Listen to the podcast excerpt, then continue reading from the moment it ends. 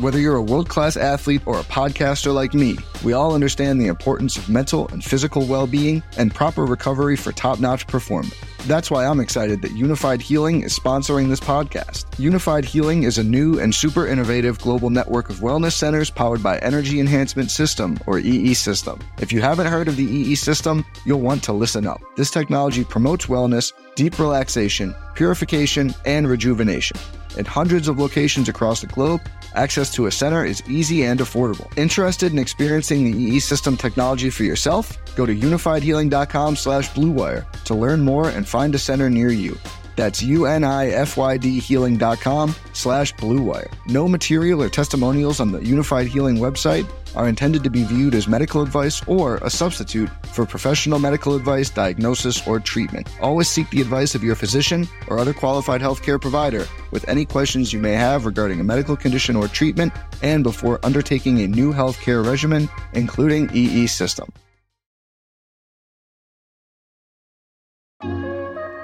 I'm Greg Olsen, and this is TE1, the podcast where we explore the evolution of the tight end position through conversations with some of the best players of all time.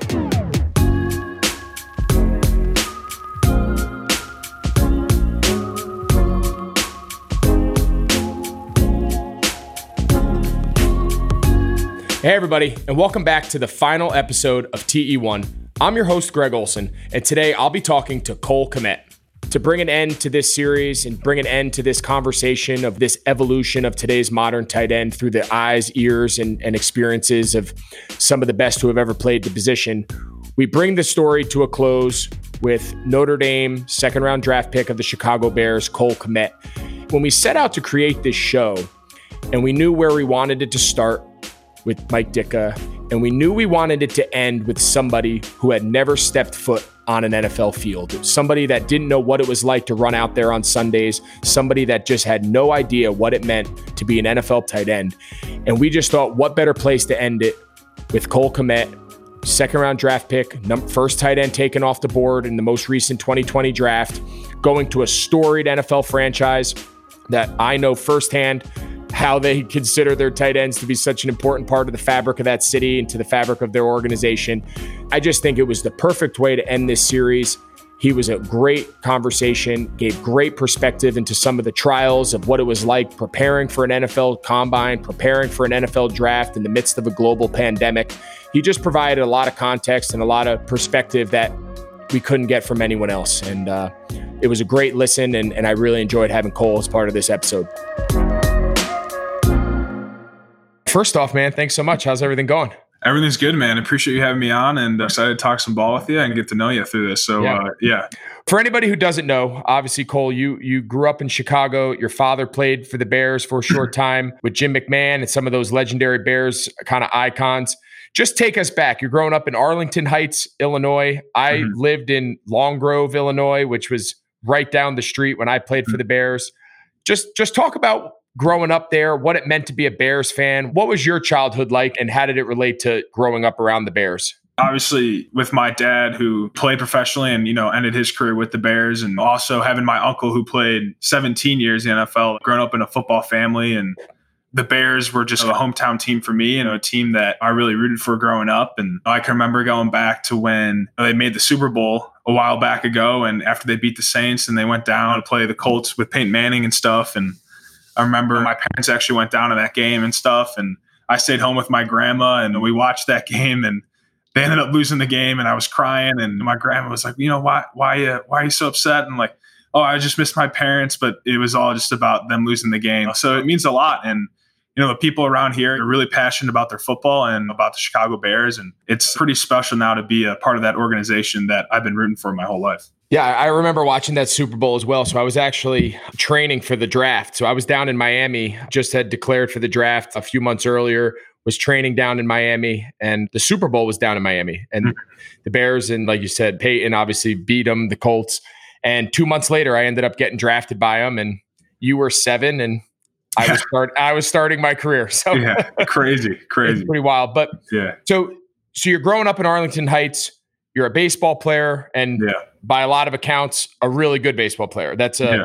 a very common thread to a lot of the guys that I've talked to, especially for this podcast series. nobody just played football and nobody played tight end. Right. Everybody was just a multi-sport athlete growing up, and then tight end just kind of found them. In high school, growing up as a kid, were you a tight end? I, I know you were a multi-sport athlete, but as a, mm-hmm. as it came to football, you if you say yes, you're the first guy that I've interviewed that yeah. would ever play tight ends. Because I know yeah, I didn't. No. no, I didn't. I think the position is kind of like a position in terms of like a ultimate athlete in terms of being able to go run and go block defensive ends. So you always kind of want to be something else, I guess you could say. And he kind of just morphs into you being a tight end, whether you, me growing into becoming six six and 260, like it just kind of, you fit that mold at a certain point. There's not many people that fit that mold.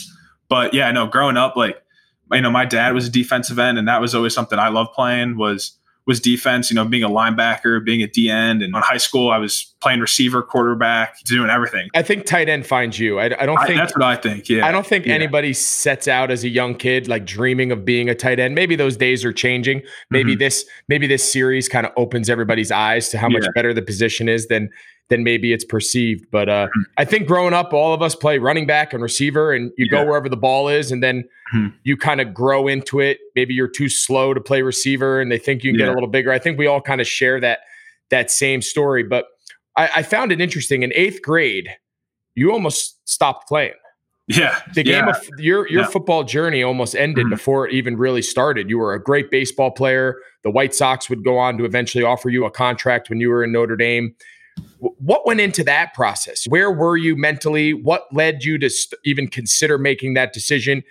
And then what eventually led you to, uh, thank God, change your mind and yeah. go on to have a great high school career that's now allowed you to to reach this level? Yeah, going back to that like seventh, eighth grade years, you know, I, I loved playing football at the time, but I also loved playing baseball too. And I was kind of at that age where, you know, that seventh, eighth grade age, like you got kids that are shooting up to, you know, six two, six three, and I was kind of like a late bloomer in that sense where I wasn't growing that much. I was still like five nine, five ten, like kind of just hanging around there. I was nowhere near as strong as these other kids. I hadn't gone through those changes yet, like, you know, really developed yet. And at that point, I was kind of questioning whether football was the right sport for me. You know, was I going to be big enough? Was I going to be strong enough? Was I going to be fast enough? I was still a fluid athlete in that sense. And, you know, baseball just kind of came easy. I was just really thinking about maybe just focusing on on baseball and, and going all in on that. But I had a really good coach uh, back in Pee Wee ball that kind of just convinced me to come out for another year and like you know have fun and we're gonna find like a position for you. I was kind of like positionless at the time. You know, I wasn't big enough to play offensive line, but I really wasn't a receiver or anything else like that. So I kind of started playing this like H back role where you're playing a fullback and starting flexing out. And I think that's kind of when I started really kind of liking that type of tight end position so yeah, that year, like I kind of refell in love again with football and kind of went on through high school. And then I, you know, sort of grown a ton and shot up to, you know, six, four by the end of high school. And yeah, that kind of took care of itself. But yeah, there was definitely a moment there where, you know, I didn't really know if football was for me just because of where I was at, like in, in my growing stages and stuff. Yeah, that that's the difference for young kids. And I had this conversation with my two sons all the time. They want to play tackle football, especially my nine year old. And I tell him, I said, you know, the difference between football when you're a young kid and, you know, he plays baseball, they both play baseball, he plays basketball. You know, you can kind of survive in the other sports if you just mm-hmm. have some skill. You know, you yeah. don't have to be tall, you don't have to be big and strong really to play baseball. Do you have eye hand? Can you swing? Can you catch, throw? But in football, you can have all the skill you want. If if you're mm-hmm. in eighth grade and there's a kid who's 50 pounds, 60 pounds heavier than you, it's hard going to practice, it, man. It it's you don't want mom dropping you off at practice and go get your ass kicked by these big guys. That's football is just a different animal when you're a young kid and you're either yeah. cut out for it or you're not. The physicality of the game kind of separates kids. Man, some days yeah. getting dropped off at football practice as a kid, there's it's no yeah. there's no way around it. It's oh yeah, oh yeah. It's a lot more fun being dropped off at baseball, BP, spit some sunflower seeds, and go have long toss. Right, for sure. Fortunately for you and for a lot of people, you you obviously decide to stick with football, mm-hmm. and you go on to the University of Notre Dame. For Chicago kids, that's kind of a local school. Yeah. Oh yeah. And myself, having originally signed to go to Notre Dame, I yeah. knew very well the area. I knew very well the connections to the city of Chicago. My recruiting process was a little different than than most. I had an older brother who was one grade ahead of me, who originally signed with the University of Notre Dame when Tyrone Willingham was the coach. Uh, went and played his freshman year there. So through the whole recruiting process, the idea of playing with him was super appealing to me and my mm-hmm. family. Mm-hmm. Um, signed with them my letter of intent at a high school, went and spent the summer. Shortly after being there, just wasn't for me. He left. I knew I wouldn't have been there if it wasn't for him. So I ended up transferring down to University of Miami before it started. But the tight end at Notre Dame now, I mean, it's not Miami.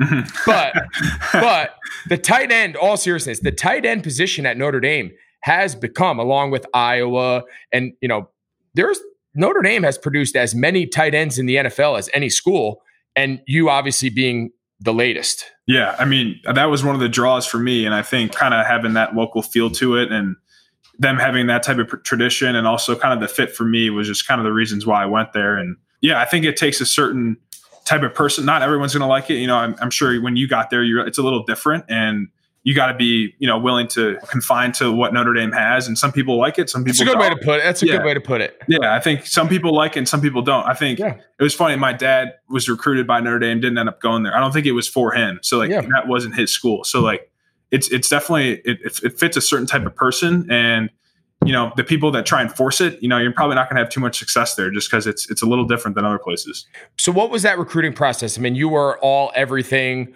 Mhm. um, Army All American game, the whole thing. What, what what schools did you did you take any other visits? Did you know if Notre Dame came calling that that's where you were going to go? Did you have an open recruiting process? What what was that like? Yeah. So for me, it it ended pretty early. So my junior season is when I committed to Notre Dame, but I was really looking at um, Ohio State as another Okay. one because I grew up, I grew up loving uh, Urban Meyer at, at Florida. That was like my thing. Like I want to go to Florida and play for for Urban Meyer. And so obviously he took his break and then went to Ohio State Yep. and they had just won the national championship and i went on a visit there and like i was loving it and you know they really wanted me and i know they needed some tight ends and i was really close to going there but at the end of the day like i took a visit to notre dame and it just kind of felt like home to me and i knew that was kind of the place that i had to end up at Well, you go there, you you play as a true freshman, Mhm. you, you contribute, you play, you have three really good years. Mhm. In the fall of 2019, you originally said you were going to come back. You were going to come back for your senior Yeah. year. yeah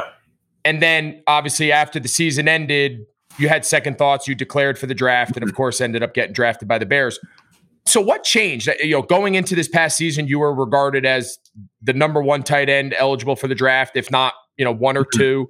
You know, so why not come back for a senior year and maybe get to that first round level? yeah Did you feel like you had unfinished business? Did you feel like you had nothing left to prove? Well, I think going back to the start of the year, I'd come off my sophomore season where I had a high a high ankle sprain that kind of stuck with me for four or five games. So I was kind of limited for about half the season, and I didn't really put up the numbers that you know I could have if I was fully healthy. But I was kind of just lagging along, and I knew coming in my sophomore year, like I was going to be playing a lot, and you know I could contribute a lot, and then the, and then the high ankle sprain kind of derailed that a little bit. And so coming into my junior season, I didn't really put any expectations out, like okay, I'm trying to get out this year, you know. And I ended up putting like a really good season together. And obviously, when November came around and we had our final game, was when things kind of hit. And you know, I had to talk to my parents. We kind of had that talk as to what I wanted to do. There was talks about, you know, if I do declare and decide, like, do you skip out on the bowl game because like now it's a business Yeah. decision? Like Right. that's, That's- a hard that's- decision. Yeah, that was not the case when I was coming out. That's Yeah. a whole new world right now. It is, and like, and I totally get it, and I totally get, and I respect the people that do those things because Yep. at the end of the day, like, you got to treat your body how you want it. Totally. And at that point, I wasn't really certain as to what I wanted to do, and I just said, hey, like, I need to play this bowl game, and then I'm going to make the decision. And played the bowl game.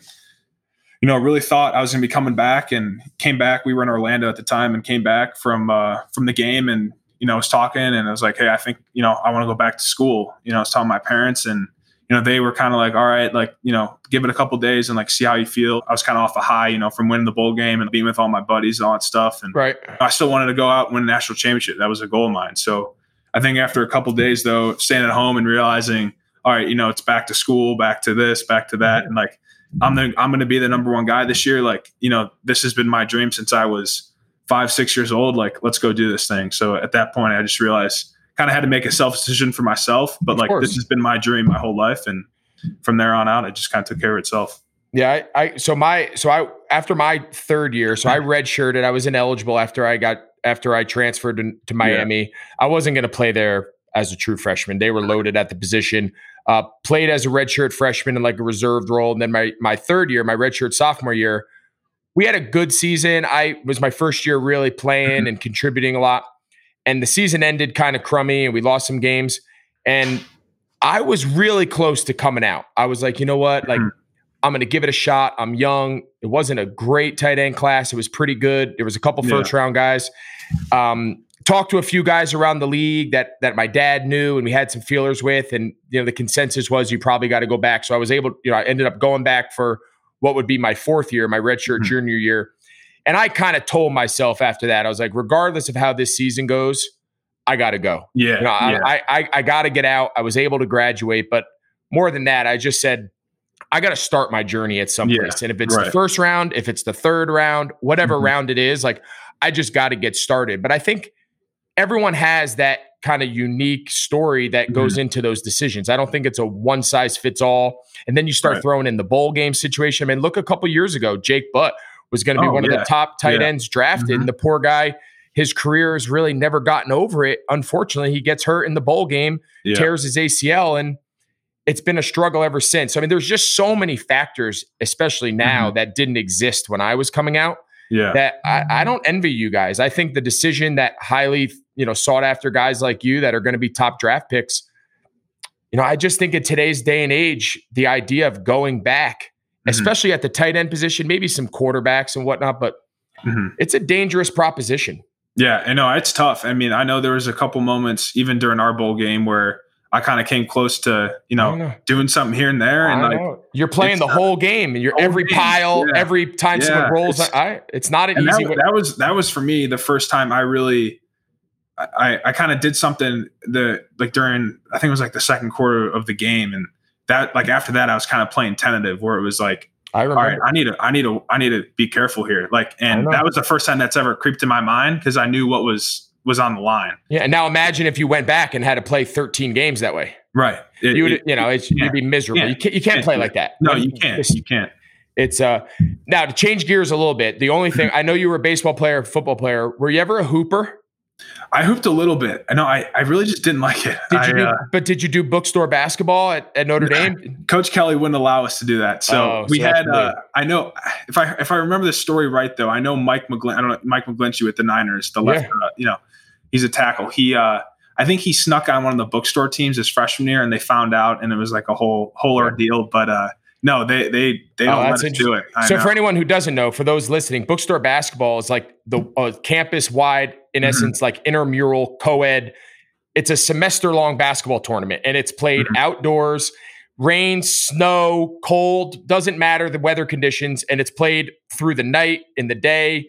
There's no rules, and the games yeah. are played, and you show up, and it's a huge. I mean, it is like the Yeah, biggest deal. there was there was over 250 teams uh, last year. It's it's it's crazy. You keep your own score. You you ref your own games. It's uh it's intense. It's pretty fun to watch though. It's good I stuff. didn't I didn't realize when my brother went there, the football players um they were allowed. So a lot of the football players were able to play. I Mhm. remember playing intramurals in, in college, but nothing to the level that bookstore basketball was like the talk of the campus. It was, Oh, it's unbelievable. The championship game was great outside, and they had music blaring, and I mean, there had to be three, four hundred people at this thing Yeah, it's so watching cool. the champ. It's awesome. It's it's pretty yeah. cool. It's Notre Dame is a very special place. I mean, I, I Mhm. didn't leave. I have nothing bad to say about the place. It just my path was different. But I mean, you step foot on that campus. I mean, you can't help but just be pulled in by the history Mhm. and just the people that came, you know, before you and wore that gold helmet. Yeah. We all watched. I remember, but the night before I left my after my high school graduation, I remember I had a couple of my buddies over.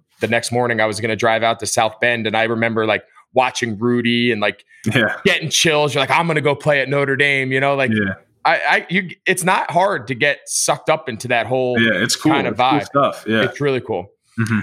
All right. Well, obviously now you're getting ready for the draft. You decide Yeah. that you're going to come out. You're not going to go back after kind of debating that for a little while.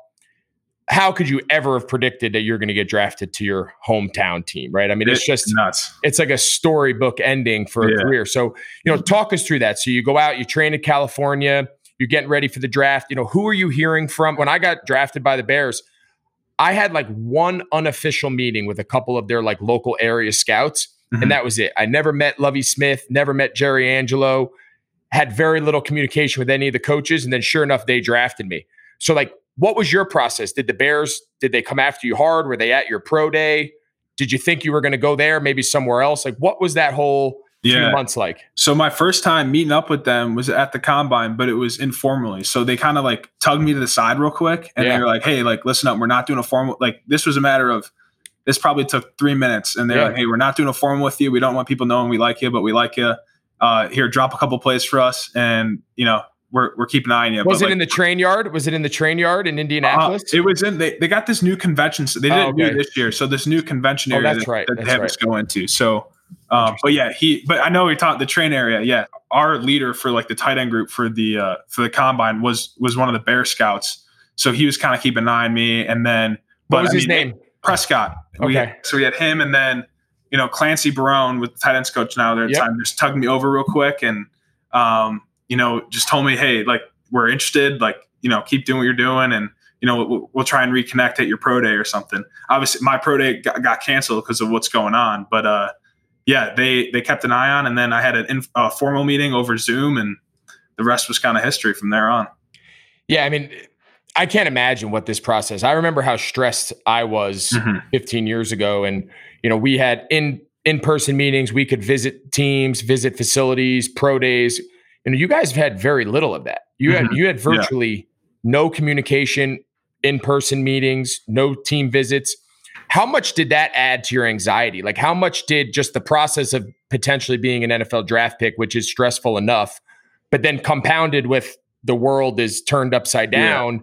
And everything that you had planned for really gets shut down indefinitely. And now you're still trying to navigate this to a draft that ended up being held virtually. Like, I, I, can't imagine what headspace you guys must have been in. Yeah, you definitely like psych yourself out a little bit. It was, it's kind of funny. Like I'm the type of guy that I don't really care about what other people think of me, but in this situation, you do because like these are the people making the decision as to who's going to be taking you. You know, who's going to be picking you, and yeah. what teams to be. You know, what team you're going to be on this this upcoming season. So, um, kind of not having those interactions, it was tough. Like getting a feel as to what teams actually thought about me. So like me going to my agent being like, "Yo, like what is people saying?" Like they not they're not really knowing because they're they don't really have that direct contact as they usually do. Like we're not meeting up as often. It's it's kind of tough. So you don't really know like what people are thinking, and you kind of psych yourself out not knowing. Like, shoot, did I make the right decision coming out? Like, am I going to go in the you know third, fourth round? Like, is that worth coming out for? Like, I, I don't think so. Like, you, you know, so it's so true. Like yeah, I remember sitting there at my draft party, and like, you're, uh, we were down in Miami, and I'm like, this is the day we've been waiting for. And then, like, 20 minutes before the draft, mm-hmm. all these thoughts come in your head like what if I don't get drafted? Yeah. I hope I didn't make a mistake. I should have went back to college. And then like 10 picks go and you're like, they're not going to pick me. And yeah. you start like coming up with all these scenarios. And yeah. It, it's just, it's a bizarre, yeah. bizarre. For, for you, so you were obviously a fringe for, you got, was it yep. 31? Is that right? Yep. yep. So like, how did you like, did you get that idea? Like, oh, I'm going to go late first, early second, or like, did you drop lower than you yeah. thought? Like, how did you do with that? So you know, so it's funny. The teams that showed the most interest in me, the Jets, um, they picked in like 25. Mm-hmm. The Panthers were like 14. Yeah. Um, those were the two spots. The Bengals were like in the 20s. So like those were the teams that showed the most interest. Like took me out to dinner. I visited the Jets. Their coaches came to my pro day. Like they showed real interest. And then what happened was Darrelle Revis dropped, and the mm-hmm. Jets traded up with the Panthers and took Revis in the top 15. So that took the Jets off the board for me because they went up yeah. and took Revis. Yeah. And then the Panthers fell back. So I was like, all right, I got the Panthers, I got the Bengals. Like I still have some teams. Mm-hmm. The Panthers ended up drafting my college teammate, Jon Beason. So then yeah. they were gone. So that was like yeah. 25. Mm-hmm. And then a couple picks later, like 27 or so, right around there with the Bengals, they picked Leon Hall, who was a, a defensive back, I think out of Michigan. Mm-hmm. So now the creep starts coming in. You're like, holy shit, yeah. I'm not going to get drafted in the first round. Yeah. And then I'll never forget, I think the Steelers were on the clock at 30. I, I might be a pick off, but, hmm. and my phone rings. Yeah. And, yeah. And everyone thought the Steelers were drafting me. Yeah. But it was the Bears. And they mm-hmm. said, hey, we're going to pick you at 31. And I was like shocked because I had very little interaction with interaction, them. And I don't know. Yeah you know, similar to your thing. I don't know if that was just a kind of a shell game or they were mm-hmm. just trying to hide their interest, but uh but yeah, so I found out I so that was the last year that it was like 20 minutes before draft picks. So mm-hmm. back then the draft, the first round started on a Saturday at mm-hmm. noon. I got drafted at like 6 p.m. It was like six Ooh. hours of the first That's a round. long day. I think the year after that or two years after that, they changed it and now it's like yeah. 10 minutes or five whatever the time yeah, is. Whatever but, um, it is now. Yeah. It was a long, I was sweating through my day. suit. It was miserable. But um, you know, it was awesome. I mean, to get yeah. drafted, I'm sure how you feel. I grant that I didn't grow up there, but to get drafted to a historic franchise like the Bears, unbelievable city. I mean, it's probably still our favorite city in the world mm-hmm. yeah, that we've great. that we've ever been to. They were just coming off the Super Bowl, so here I am thinking, oh, we're we're loaded. We got Brian Urlacher and Devin Hester and Lance yeah. Briggs. I mean, we were we had a lot of really good players, and you know, we had our ups and downs, but you know, I, my four years in Chicago were were unbelievable. Yeah, that's awesome. That's good stuff. But that's um, good stuff. Yeah, so I I know firsthand when I got drafted to to Chicago, it took like 45 minutes for the first Mike Ditka reference to be brought up. Yeah. Right. Yeah. Like it didn't take very long. And and again, different from you who's been hearing Mike Ditka's name since you were yeah. born. Mm-hmm. That I, I knew Mike Ditka was a big deal. I thought of him more as the Super Bowl coach. Mm-hmm. I don't know if I really understood or put into perspective just how incredible he was as a player in the 60s. Oh yeah, for sure. And I think I think the it started with Ditka and that's why it's so important to these fans like why the tight end position is now so important. You know, maybe that his coaching career also kind of helped propel that, but you know, that definitely is a is a staple that they want to bring out. I think the tight end position kind of is something that that fans kind of empathize for and like you know kind of symbolize with in terms of just a gritty guy like you know willing to do the dirty work but also like a guy that you can see in the end zone and you know get catching balls and all that stuff. So he's doing it all and that's kind of what I, I think people from chicago just kind of try and relate to and i think that's why the position can, is so important to these fans. Yeah and i learned that sometimes the hard way. I, I feel mm-hmm. like the fans of chicago they appreciate me more now that i was gone yeah yeah. than when I was there. I think I think I think that's pretty uh pretty normal for most yeah, uh, for I, most um, players. You know, I had people all the time be like, "Man, I never wish you left. You should have yeah. stayed a bear." And I was like, "Really?" I was like, "Because when I was there, you guys all thought I sucked." Yeah. you know, I, I was like, I was the leading receiver on the team, and like everyone thought I stunk. I don't know. It was just like a strange yeah. thing, and I think that's fans, and I respect mm-hmm. it. And obviously, my time there didn't end the way I had hoped. 2000- Nine, I was our leading receiver. We made some offensive changes after bringing in Jay Cutler. They fired some of the offensive coaches, brought in Mike Martz in 2010. Early that offseason, Jerry Angelo called me in and was like, Hey, we're going to trade you. We have a trade set up with the New England Patriots. And mm-hmm. if the guy oh, they're wow. targeting, if the guy they're targeting, I mean, he told me this to my face. Mm-hmm. And I was like, oh, and, and, long story short, they ended up drafting Gronkowski. He fell out yeah. of the first round. If he was gone, they were going to trade one of their second round picks for me. Long story short, they trade Gronkowski, of course. Call me in the next day and they're like, You're going to be a bear. You're here. So I play the 2010 season. We go to the NFC championship. I don't have a great year production wise. It was a very different style offense, but I showed them that Mike Martz didn't want me for Adam. I had to like really like prove myself every day to even just be on the field. Granted, mm-hmm. I was the leading receiver from the year before. It's just not how we viewed the position. Yeah. And they were, and they, he told me that again to my face. Like I knew what the deal was. And after they tried to trade me, played the season there. We had a great season, you know, lost a tough one to Green Bay in the NFC Championship. So now here I am thinking I'm going into my last year of my rookie contract.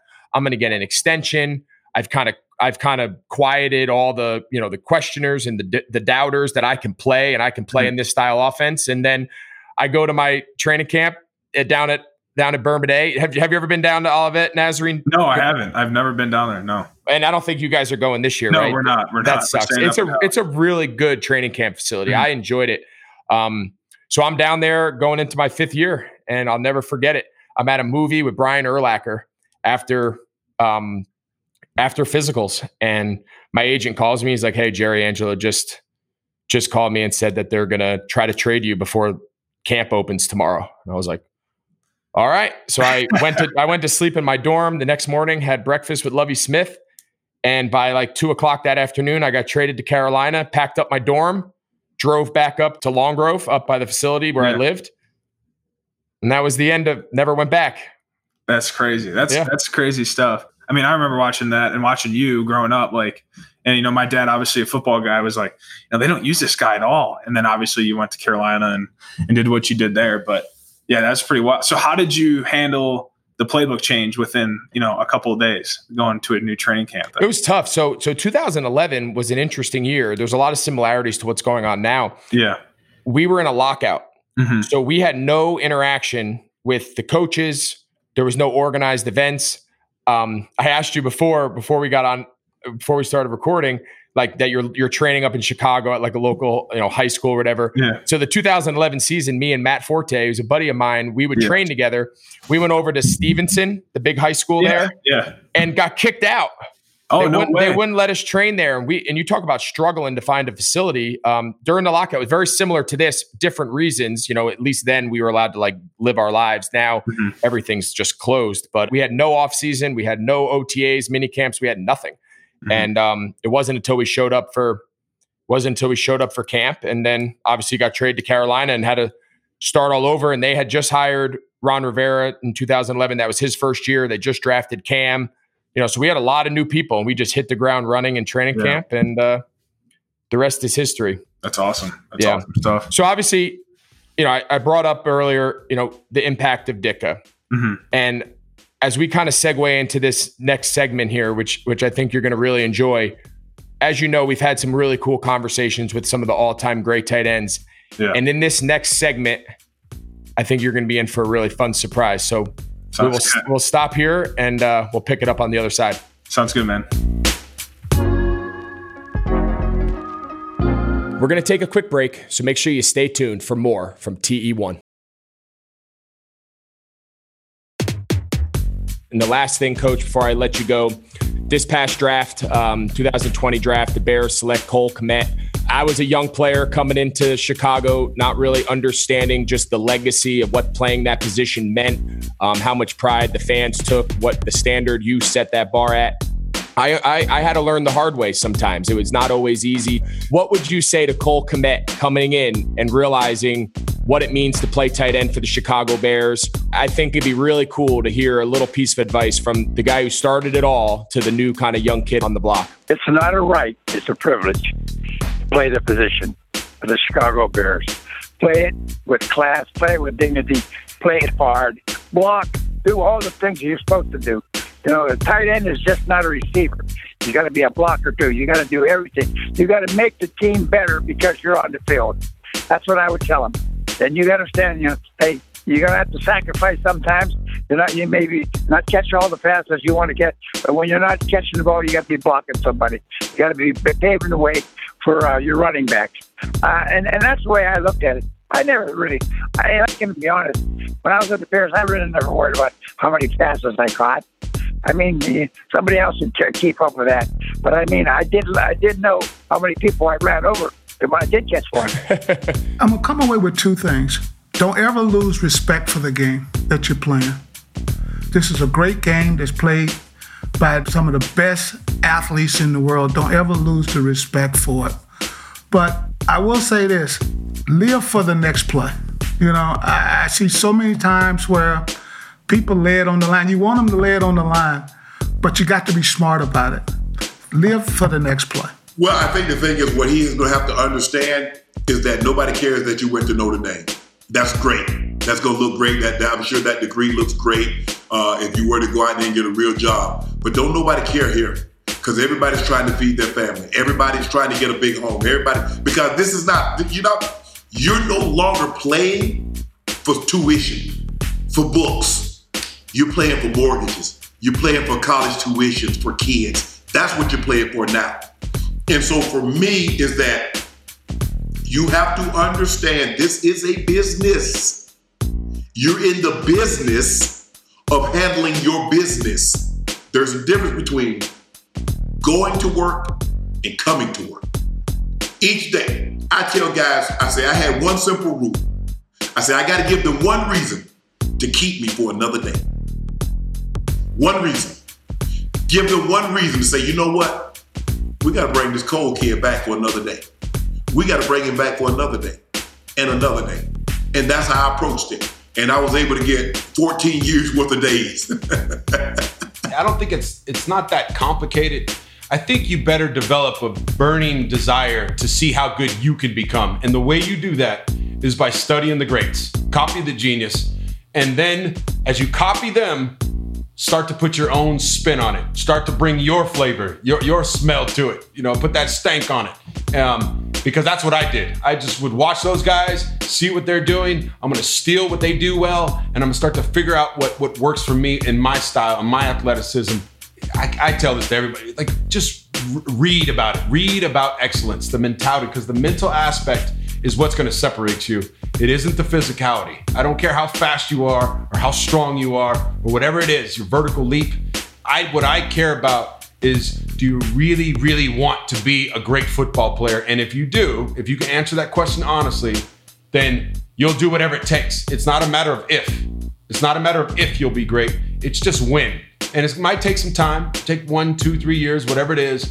Uh, but you will hit that stride, like I talked about earlier in the podcast, where the game will slow down to you, and you'll get to that way quicker. Is if you be, you remain fearless and you remain open to learning new things. Always, you never ever are going to arrive. Get that in your mind right now. You will never ever arrive. You are always going to keep trying to get better and better and better, and you better obsess over it. You better love it uh, and that'll carry you for a long time in this in this in this league. I feel like what helps me, we run very similar offense. What helps me in this offense is the creativity, being your own artist. I like to talk about. I, li- I like to I like to speak on running routes as being an artist. You're painting a picture for the quarterback. You're literally painting the picture, and at the end of the picture, it's supposed to look like something. It ain't supposed to look like Picasso, so don't get too creative. But it's supposed to look like something. You know what I mean? So you want to be able to, when you're running, it, you're not running running lines on a piece of paper. You know what I mean? You're you're you're drawing lines for the QB in in, in live time. So it's just always always be the creator. Don't ever let your the the, the drawings or or what's being put up on on the installs you know stop your creation of how you think you can get open versus different coverages and there are going to be a junk ball amount of coverages being sent at you throughout the league. So make sure you get comfortable with seeing these coverages come at you, man. One thing I learned from Garrett Celek as a rookie, and he was a guy, he was an undrafted free agent, didn't know he was going to make the team, fought for a spot. And he said every year for like seven years, because he had an eight year career, every year he was like, I didn't know if I was going to make the team. But I just went out there and he goes, You don't think about pressure, just go out there and just go play football. Go have fun and the more fun you have, the easier football is. When you're out there and you're stressed, it's the absolute worst thing in the entire world because you play slow, you make mistakes. But if you go out there and you're having a good time, everything just kind of flows for you. Pretty cool, huh? That's some sweet stuff. Yeah. Appreciate you sharing that with me. That's awesome. That's some really cool stuff. We we just thought it'd be, you know, such a great way to kind of close out this series, right? So I mean, you're talking from starting with Mike Ditka, Ozzie Newsome, Shannon Sharpe, Tony Gonzalez, Travis Kelce, George Kittle. I mean, you're talking some of the best guys who've ever played the position, the guys who literally epitomize the concept of TE1, right? They they are the the top of the totem pole. What stands out to you when whether it's one particular guy's message, whether it's one specific word, like I know what I hear when I hear that, but I think everyone picks up on different things, different pieces of advice resonate differently with different guys. Generally speaking, like what stuck out to you when you immediately started hearing those words being shared by these guys? I think just kind of hearing, starting with Ditka, like kind of that old school mentality, you know, kind of going on, you know, to Shannon Sharpe and then you know, kind of see like almost like a little transition with Tony Gonzalez where like he brings that hard work mentality, but starts to bring that flavor like within the routes and stuff. And, and, you know, you see that with Travis, what he was talking about. And then, going on to George and him talking about, you know, just having fun out there. So I think the main message is kind of, you know, bringing that lunch pail type of mentality and like still being able to put your own flavor in the game is kind of what I kind of kind of got from that and you know making sure you're having fun while you're doing all those things. Yeah, I think it's so true. Obviously, I had the the privilege of interviewing these guys and talking to them for a long time, but now this was the first time that I heard that just kind of condensed into their messages to you. And what jumped out to me and not even as a young guy, just what jumped out to me as someone who's played the position was there was really like a a consistent thread through mm-hmm. all of their messages, right? Like each yeah. guy had their different takes and each guy had their different message, but the consistent theme was this needs to be the most important thing in your life. Oh yeah. If you don't have a burning, unrelenting desire to be a great player, you will not be a great player. Mm-hmm.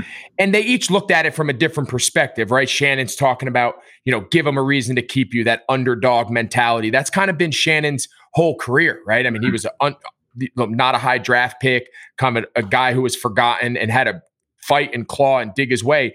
And he always kind of carried that chip on his shoulder. And then you kind of hear Kelce and Trav, he's got more of like a free flowing. I mean, if you watch him play, it's mm-hmm. exactly his message to you, right? Yeah. Creativity, talked about being an artist. Each guy's unique personality came through, but they all kind of shared this. You could hear it in their tone, you can hear it in their voice. They love playing football. Oh, yeah. And they love chasing the guy who came mm-hmm. before them. Mm-hmm. 100%. 100%. Because I've been watching a lot of Travis and, and Georgia, obviously, just because kind of they're, they're kind of the guys that I've watched growing up. And, yeah, and me obviously, but go and ahead. you obviously, going. yeah. Keep but going. you know, to hear those guys talk and at the end of the day, just play ball and and have fun out there. How cool was it to hear Ditka talk directly to you? It's pretty sweet. Yeah, it's pretty cool. I mean, to have someone like that, obviously, like for me as as a Chicago kid, he made me nervous. I, am not gonna lie. He, he, I was nervous listening to him tell you. I was like, yeah. God, like, yeah. It felt like he was like almost yelling. Yeah. But, In my mind, he was like standing on his kitchen table and he thought he was giving like a pregame speech before the Super Bowl, that, and he was pumps like, "Me up, though, man. That pumps me think, up." Like that. in my mind, that's how I like to picture yeah. him saying those words to you because I just think it makes it sound so much cooler. Yeah, no, I thought that was sweet. I mean, that, that gets me jacked up right now. So, uh, pretty cool stuff, man. I, I, appreciate you guys sharing that with me. That was really cool. It's been really cool. And, and if I could give you one piece of advice, yeah, as a guy who's been down a similar path to you, you know, we share a lot of, you know, obviously with the Bears and some Notre Dame. I just think I see a lot of myself in your career. First and foremost, when I was a young player, I cared way too much about what people thought of my game. Yeah. I cared about what every article said. I didn't want people like it, it, I was young. I hadn't really faced a lot of negative ever since I was a young kid. Everybody told me how good I was and everything. Yeah. I I never really faced a ton of adversity, a little bit in college, but it doesn't matter. Mm-hmm. They're going to find things to critique about you, especially as a young player. You have one goal as a young player, and this is what I tell every single guy who comes in the locker room, whether they're a tight end or not. You have one goal as a new young player on the team, and that is to earn the respect of your teammates. Mm-hmm. And that doesn't mean you have to catch every ball. It doesn't mean it means when you step foot in the locker room and when you walk out on that field in practice or a workout or a game, the older players look at you and say, hey, this is a young guy. He's going to make his mistakes. He's going to have his ups and downs. But this guy cares. This mm-hmm. guy is completely, completely all in. Mm-hmm. And him being on our team makes us better. And I yeah. want him on the field through good and bad. He's a guy that I'll go and rally with and fight with. Like, yeah, earn the respect of those guys with what you do every single day. Yeah, for sure. Because from there, the coaches will learn to trust you. Mm-hmm. The coaches trust guys who they know the players respect and the players trust. But it has yeah. to go in that order. Mm-hmm. Players trust, players respect, coaches trust. And once you have that, who gives a shit what anybody else thinks? Right, right. Because nobody else knows anything. Mm-hmm. Yeah. And that would probably be my first piece of advice. And that's kind of more along the lines of some of the older guys so I, I kind of bridge a little that older school. I came in with kind of Tony. I never shared with Shannon, but Tony and I crossed. And then, of course, now still playing with Kittle and Kelce. And then to echo my second piece of advice, which is more along the lines of like Kittle and Kelce, a little more fun, free spirited mm-hmm. type of personalities. Don't make playing tight end harder than it is. Yeah. Mm-hmm. And and Kelce kind of hit on it about don't run routes like they're drawn on paper. The way I always try to explain it to guys you have a basic concept of what you're trying to do. You have to be in a certain spot on time and don't fool the quarterback. But at the end of the day, just run where they're not. Mm-hmm. Right. right. Like, yeah. let's not make yeah. this rocket science, right? If, yeah, for sure. Don't don't get too caught up in it's 14 yards, three yards inside edge of the number. Get open.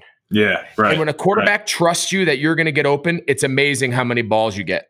Yeah, yeah. I knew going into a game with Cam Newton whether it was the right read, wrong read, I was three yards short, two yards long. I knew he was going to stand on his back foot and he was going to let me win. And when mm-hmm. I turned my head, he was going to try to throw the ball through my face mask. Yeah. Because yeah. he trusted me and I took great pride in trying never to let him down. Yeah. That's and that's stuff. the respect and trust that you develop with your guys. But those would be the two biggest things that I would tell you. If you can harness that, your talent, all that stuff, you wouldn't be, you wouldn't have been drafted if you didn't have all that. Right. Yeah. That's good stuff. I appreciate that. That's, that, uh, that's good advice, man. I really appreciate that. You got it. Well, I thought that would be a cool little treat for you to yeah, uh, to cool kind of both listen to that back live together. Yeah, that's and awesome. uh, and hear your reaction. So I'm glad you got as much enjoyment out of I got because uh, just like you, interviewing some of these guys has just been an unbelievable you know oh, yeah, I can't opportunity imagine. of a lifetime to hear their stories and hear their perspective. So I'm glad you enjoyed that as much as I did, and uh, we'll pick up after the break with with some more with Cole Kmet. We're going to take a quick break, so make sure you stay tuned for more from TE1. Now more than ever, it's important to show support for your team and your community. Visa and the National Football League know that local businesses help your community move the ball down the field. Small businesses everywhere are overcoming challenges in these new times thanks to teammates like you and Visa. Because when everyone pitches in, everyone benefits. Being loyal to local businesses ignites growth and supports all of us and our communities. Because they know where you shop matters, Visa urges you to support local retailers who are making shopping safe and reliable. And remember, tap to pay with a contactless Visa wherever you see the contactless symbol to help support your community. Visa, official partner of the NFL.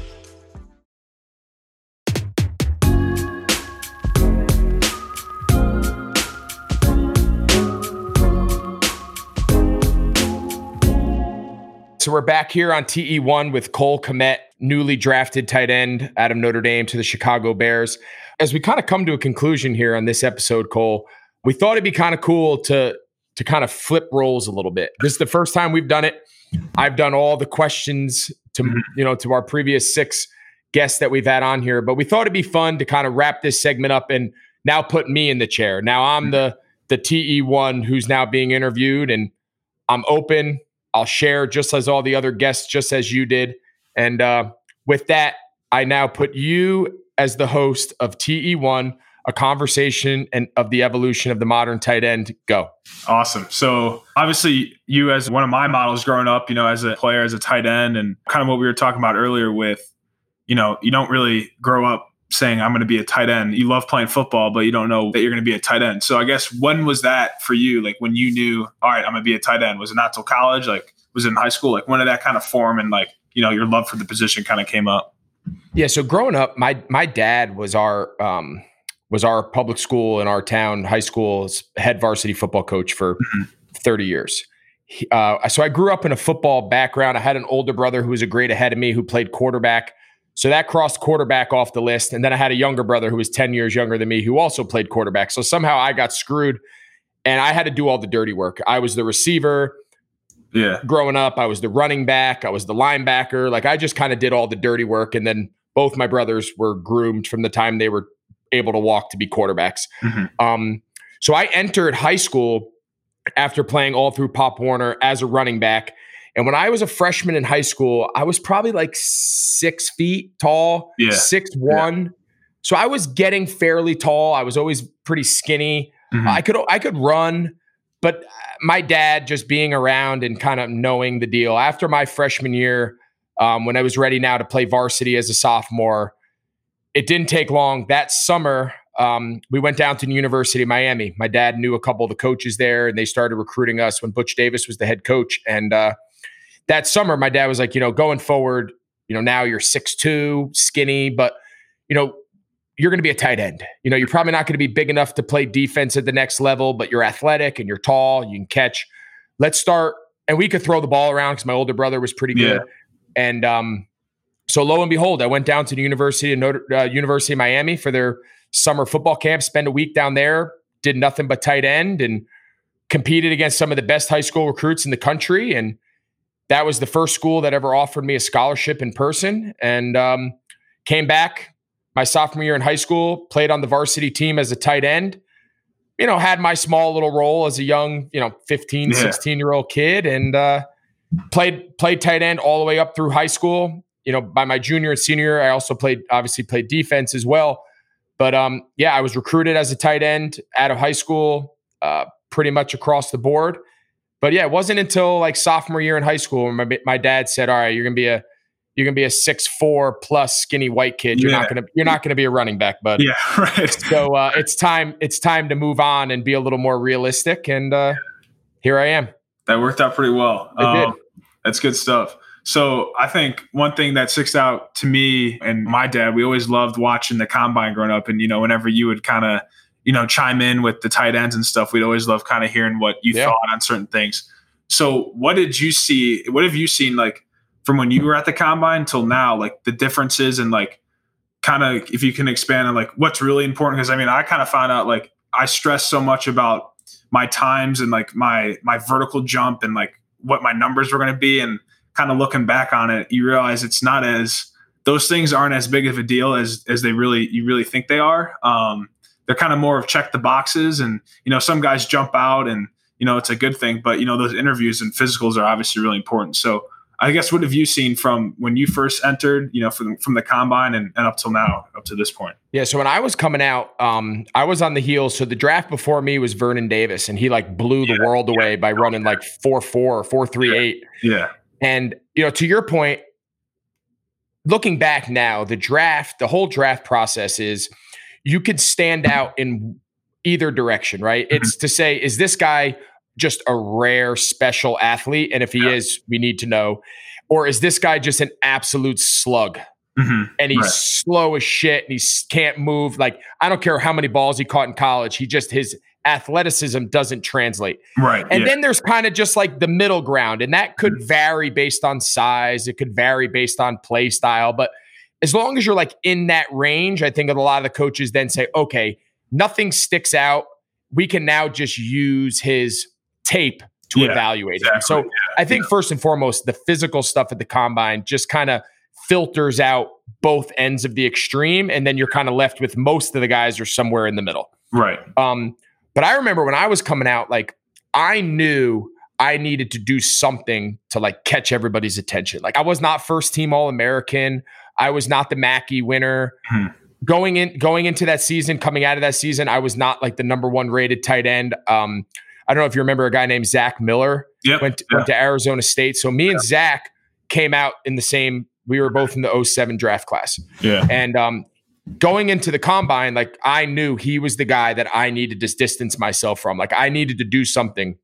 I trained with an unbelievable guy down in Miami um, who I trained with like the first four or five years of my career and and still use a lot of his programs to this day. And um, and I said, I need to go there. I need to weigh 255 pounds. Mm-hmm. I got to bench press.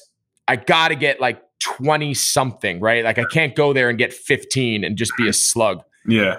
And then lastly, I need to do something that jumps out at people in the 40.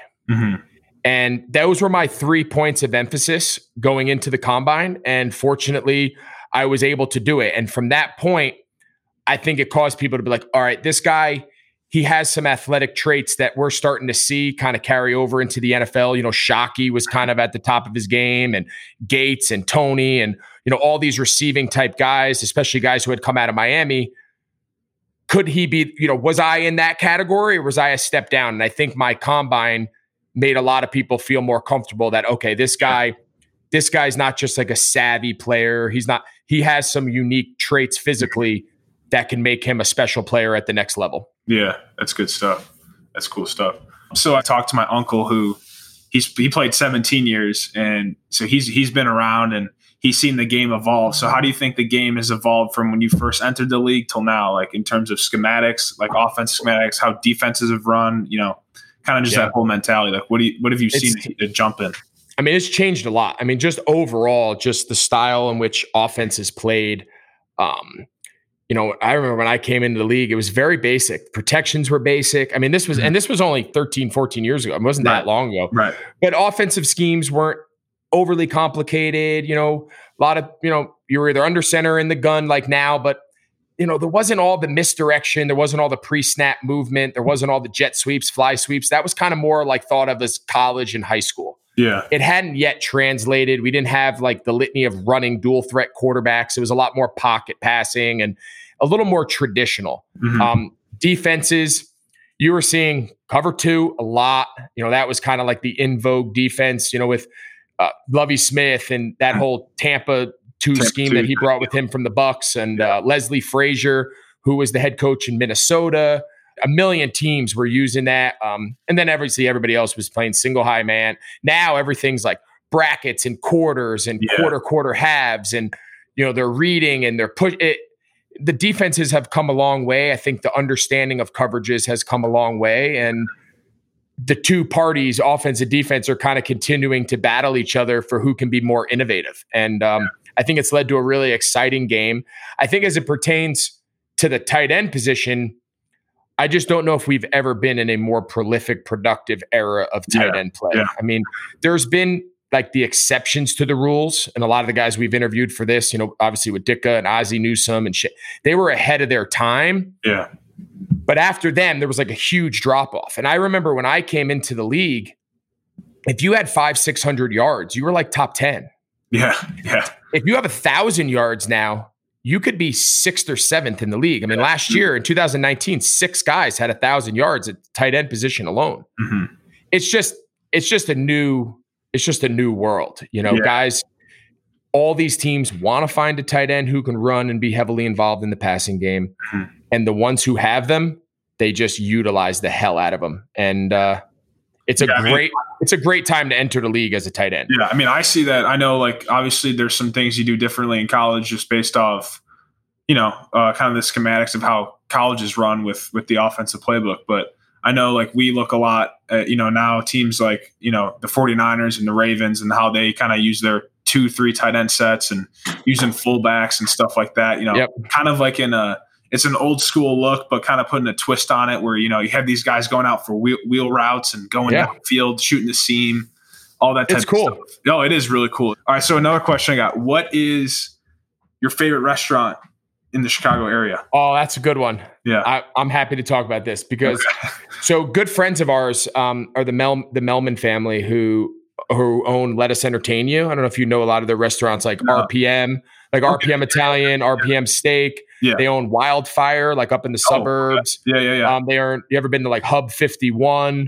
I mean, they own like some of the best spot. Joe Stone Crab. Mhm. yeah. So that's all them. And um, Okay, I didn't know that. and yeah. we know the family well. My wife and I got to be friends with them when we lived there, and um, so like our every year, like we make it a point that we come to Chicago and we just like eat our way through the city. yeah. I mean, there's stuff. there's no better there's no better city in the country Mhm. than than Chicago when it, if you appreciate like good food, yeah. hearty meals. So yeah, we're uh we're all about the Chicago food scene, and there's there's stuff. no shortage of of options. Have you been to? uh Are you a burger guy? You like burgers? Yeah, where where do you go? Have you been to Au Cheval or the Loyalist? I don't know if No.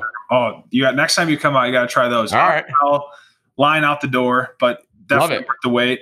Uh, and Loyalist is, is also a good one, so definitely. I love it. We're I, like I told you, our- day, our itinerary in Chicago literally involves around like breakfast, lunch, and dinner. Then there's like a happy hour, and there's like a walking to get a hot dog, like a Portillo's hot dog on the street corner, just to like walk around. You know, Yeah. you just you go to bed, you just want to like puke on yourself, Yeah, it's it's a fun time though. They got good food all around the city. It's good awesome. Yeah, it's good stuff. especially in the summer. You know, you go you go Oh, over to great. you go over to North Ave Beach and hang out on the beach. Is that Castaway still there? Um, Which it looks like a ship. It's Yes, like on the it is. beach. It is. Man, there. we we Yeah. spent a lot of summer days at that place. It's fun. That's fun. That's fun It's a stuff. good spot. Yeah, it is there. That's funny stuff. Yeah, so yeah, it's a good uh good place to go around and you know, definitely you can eat your way through whether it's Oh. dish pizza or going Best. to the steakhouses or you know Yeah, see. I never got I never got into the Chicago pizza. I got to be honest. I, grew Really? up, I grew up outside of New York City, yeah. so New York style pizza, like That's where I'm used to growing up, thin, crispy crust, but thin. Like the the Chicago pizza just was tough. Yeah, well, I brought friends back and like they that have never had deep dish and they have it and they're they're expecting to eat like you know four or five. You're not eating four or five slices. You're eating You one. puke one or on two. yourself. Yeah, you're eating one or two and that's it. Like it's. I mean, a- don't get me wrong, we we ate it. I mean, oh, yeah, no, I get what you're saying. Yeah, I get that. I get that. So my uncle played in a Super Bowl, one with the Rams in t- 2000 or was it 1999? It was 99, I believe, when he, they played the Titans. Yep. Obviously, you went to the Super Bowl. Uh, what was that ex- whole experience like? It's basically a national holiday for us. And what was that offseason like? Kind of, you know, kind of going through that. Was there like a hangover to it and kind of going to the next season? What was that all like for you guys? Yeah, I mean, 2015 was just a special year across mm-hmm. the board. I mean, we started out the season 14 and 0. Mm-hmm. We hadn't lost a game. It was Christmas. We hadn't lost a game. Um, we just had really special energy. I mean, we didn't have a billion good players. We were just like mm-hmm. really good team. Obviously, Cam was the MVP. That helped. But like we just had like a great collection of guys who understood their roles. Nobody cared who got the credit. Nobody ever bitched and complained who didn't get the ball. I didn't get the ball. You throw it to him. Like everybody was just all in. It was just one of those years that no one could predict. And it just like all the stars aligned and mm-hmm. we went on an unbelievable run. We were 14 and 0. After Christmas, we lost down in Atlanta in a close game. Mm-hmm. And then um, we ended the year with a win. So we ended up 15, 15 and 1, got a bye, um, beat, you know, we had a murderer's row of playoffs. We beat the Seattle Seahawks. We beat Arizona Cardinals. They were the next two best teams in the league besides us. And then we drew uh, Denver, obviously, in the in the Super Bowl, and we thought we had a good matchup. You know, we were the number one offense in the league. We averaged the most points of any team. We we knew they had a great defense. We didn't think their offense was great. We thought our defense could control them, and they did. We just re- we never imagined in a million years in a season where we averaged 30 points a game that we were going to score. I think we scored like 10. I don't yeah. I don't even know. Four, I don't I don't even know how many points we scored. I black blacked that game out. But um, you know, the the two weeks leading up to the Super Bowl, from the moment we stood in our stadium and held the NFC trophy after we we blew out the Cardinals like mm-hmm. 40 something to 17. I mean, we yeah. had, we crushed them. We little did we know little did we know standing there that we had peaked, right? Like that was the best game we ever played, best game yeah. I've ever been a part of. It was just amazing. Mm-hmm. Holding that trophy and you're like, we're going to the Super Bowl. You have a week at home of practice, um, lot going on. You're getting you know your family set up, you're getting tickets and all that. And then Sunday you fly. We fly. We flew out. We landed in um, in Santa Clara out there for the Super Bowl. And then the week of Super Bowl festivities come, and everybody warns you. They're like, you know, it's going to fly by. You know, enjoy it, separate yourself, but you got to, you know. And it was a blur. We felt like we had a great two weeks, and we just they they just yeah. beat us. We just played. Yeah.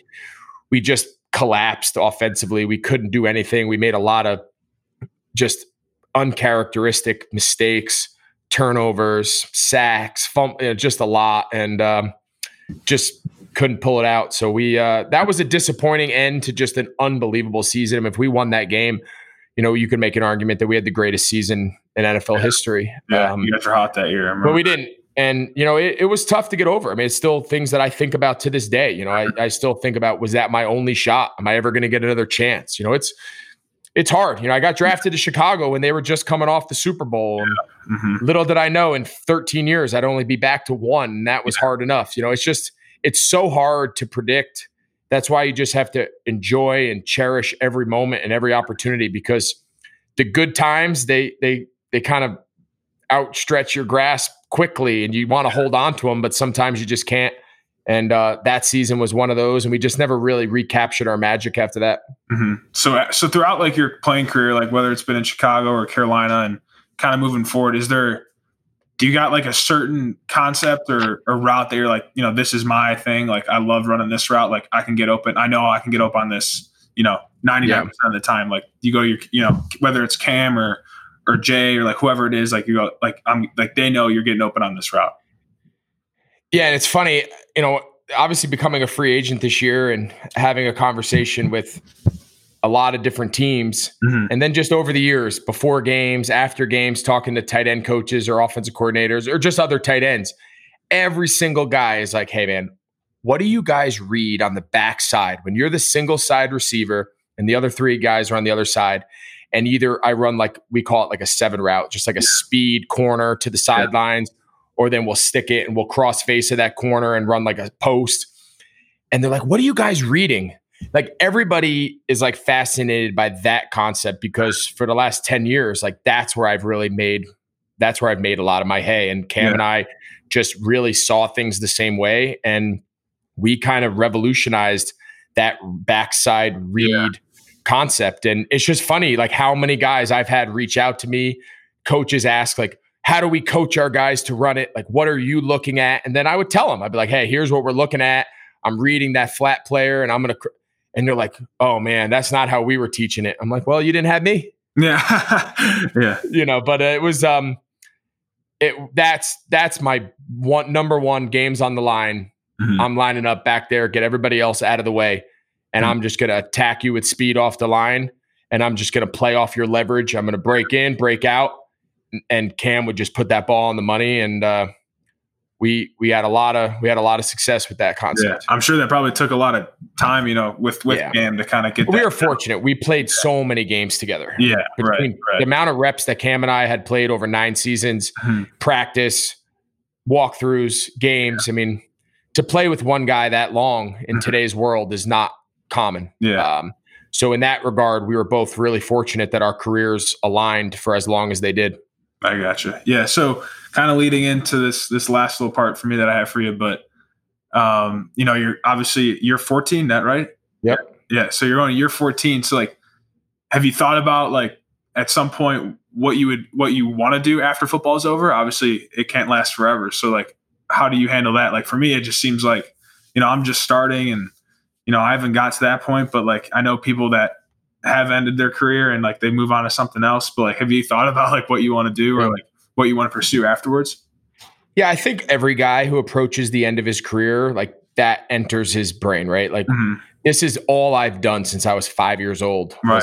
Play football. You know, over time you have other interests and other things, but this has really been my life. And the idea of just one day it's over is scary to everybody, right? I mean, that familiarity that you know every year, you know, my training starts now and I go to training camp here and the season, like your whole life is scripted. Mhm. and the idea that one day that's just going to be over and that reality starts setting in when you start getting into years 11 and 12 and the last couple of years i had some injuries and you know the you know the question becomes you know are you done? You start asking yourself like can i do this? Like Mhm. no matter how hard i fight it like am i still cut out to play? I'm going into year 14 with an open mind you know whether this is it or not i don't know but um the one thing i'll tell you and when i was young i i was really sh- like very hell bent and set on this like i'm a big believer that as a young player like there can be no plan b Mhm. like there was a lot of guys that have a million different interests and Mhm. i'm going to be a whatever there's a Yeah. thousand different things that guys can do and play football Mhm. And like my plan B was like, I want my plan B to be because I'm so good at plan A Mhm. that my plan B can be whatever I want. Right. Yeah. Right. Like, and that was my focus for a long time. And if anything ever took away, still to this day, like if anything takes away from my plan A, which is to be the best player I can be for each season, I don't do it. Right. Yeah. And that's not to say that you can't have other interests. And in the off season, I mean, here I am for the last weeks doing Yeah. this, but like Yeah. Nothing can ever replace your number one priority. Mhm. And it was very similar to the advice all these guys gave. Like number one, far and clear has to be to be the best player you can be for your teammates and then ultimately for your own career. Mhm. And that was something that I always tried to practice, and that was something that I always tried to adhere to. And um, going into year 14, you know, I, it's it gets harder and harder. Trust me. Yeah.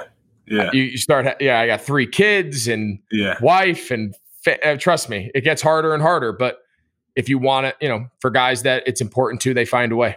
That's awesome. That's awesome. Well, man, I, I really appreciate it. You know, appreciate you guys having me and appreciate you taking some time to answer these questions and stuff. And, You got it. you know, I've been looking after you pretty much my whole life since I uh, have been watching football. You know, obviously when you got to the Bears, you're one of the reasons why I love watching tight ends play. The ability for you to go in line and go out wide and do those things that you do and kind of set an example for me and for all the other guys that are coming. And so I just want to thank you for that and thank you for the time that you gave me today and kind of putting that thing together of all those guys that as to what they had to say for my upcoming rookie season and career going forward.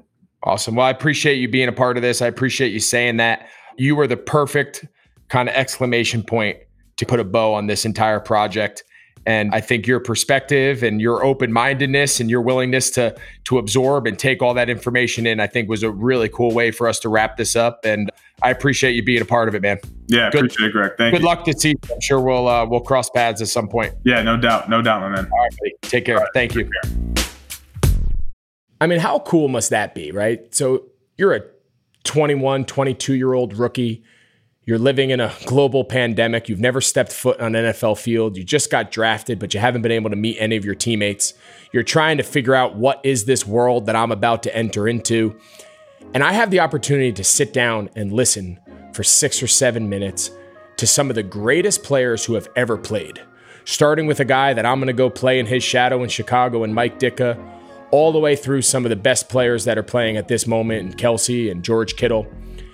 And Cole Kmet gets to sit down and hear these guys. I mean, could you imagine? I, I, think back to my rookie year entering what I would have paid or what I would have done to have that insight. And then to be able to hear him reflect upon that. It probably, with all the conversations I was able to have, that very moment to me probably sticks out the most. Because not only can I relate to what it's like to pass down some information and pass down some advice as an older, more veteran player, it was just yesterday that I was him. I was the young, wide eyed, bushy tailed rookie being drafted to the big city of Chicago. I just thought that moment was, was so unique and so special. And it's one of the highlights of, of this entire series for me. I think as I look back for what we thought about when we were setting out on this journey and when we were starting to kick around what this series would encapsulate and what we were trying to get across. I think it, it went beyond my wildest imagination. From the very first phone call of getting Ozzie Newsome and Mike Ditka and understanding that we could root this story as far back as possible in the 1960s when the position didn't even really have a name and be able to end it and kind of tie a ribbon around it in the modern era with Travis Kelce and George Kittle to be able to cover that span of time and tell that story is exactly why we set out on this adventure. It's exactly why we set out to tell the story of the evolution of the tight end position. As somebody who's now entering his 14th year in the NFL playing tight end, I think I appreciate the position more. I think I was impacted by hearing the stories of Shannon Sharpe and Tony Gonzalez and Mike Ditka. I was impacted by now some of the guys that have come behind me, like Travis Kelce and George Kittle, and hearing how they used to look at what I did and they used to look at what Gonzalez did and have now built that into their into their game and stuff that they bring to every Sunday. I never imagined in my wildest dreams when we started kicking around this idea that we would have gotten those seven players to share and open up and tell this story any better than they did. And it was an absolute honor and it was an absolute joy for me to be the one to be able to hold these conversations and host this show. And I hope everybody enjoys it as much as I did because this was a, a career altering and a life altering experience for me. And hopefully, everybody enjoys it as much as we did.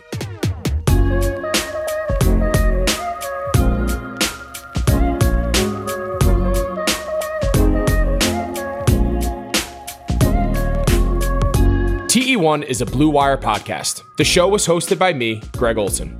It was executive produced by Peter Moses, produced by Noah Eberhart and Brendan Lynch Solomon, and edited by Brendan Lynch Solomon. Samantha McGowan was an associate producer. Special thanks to Peter Raskin. Cover art and design by Scott Reinen. Special thanks to Kevin Jones, Maggie Lanter, Scott Reinen, John Yales, and Jackie Westfall.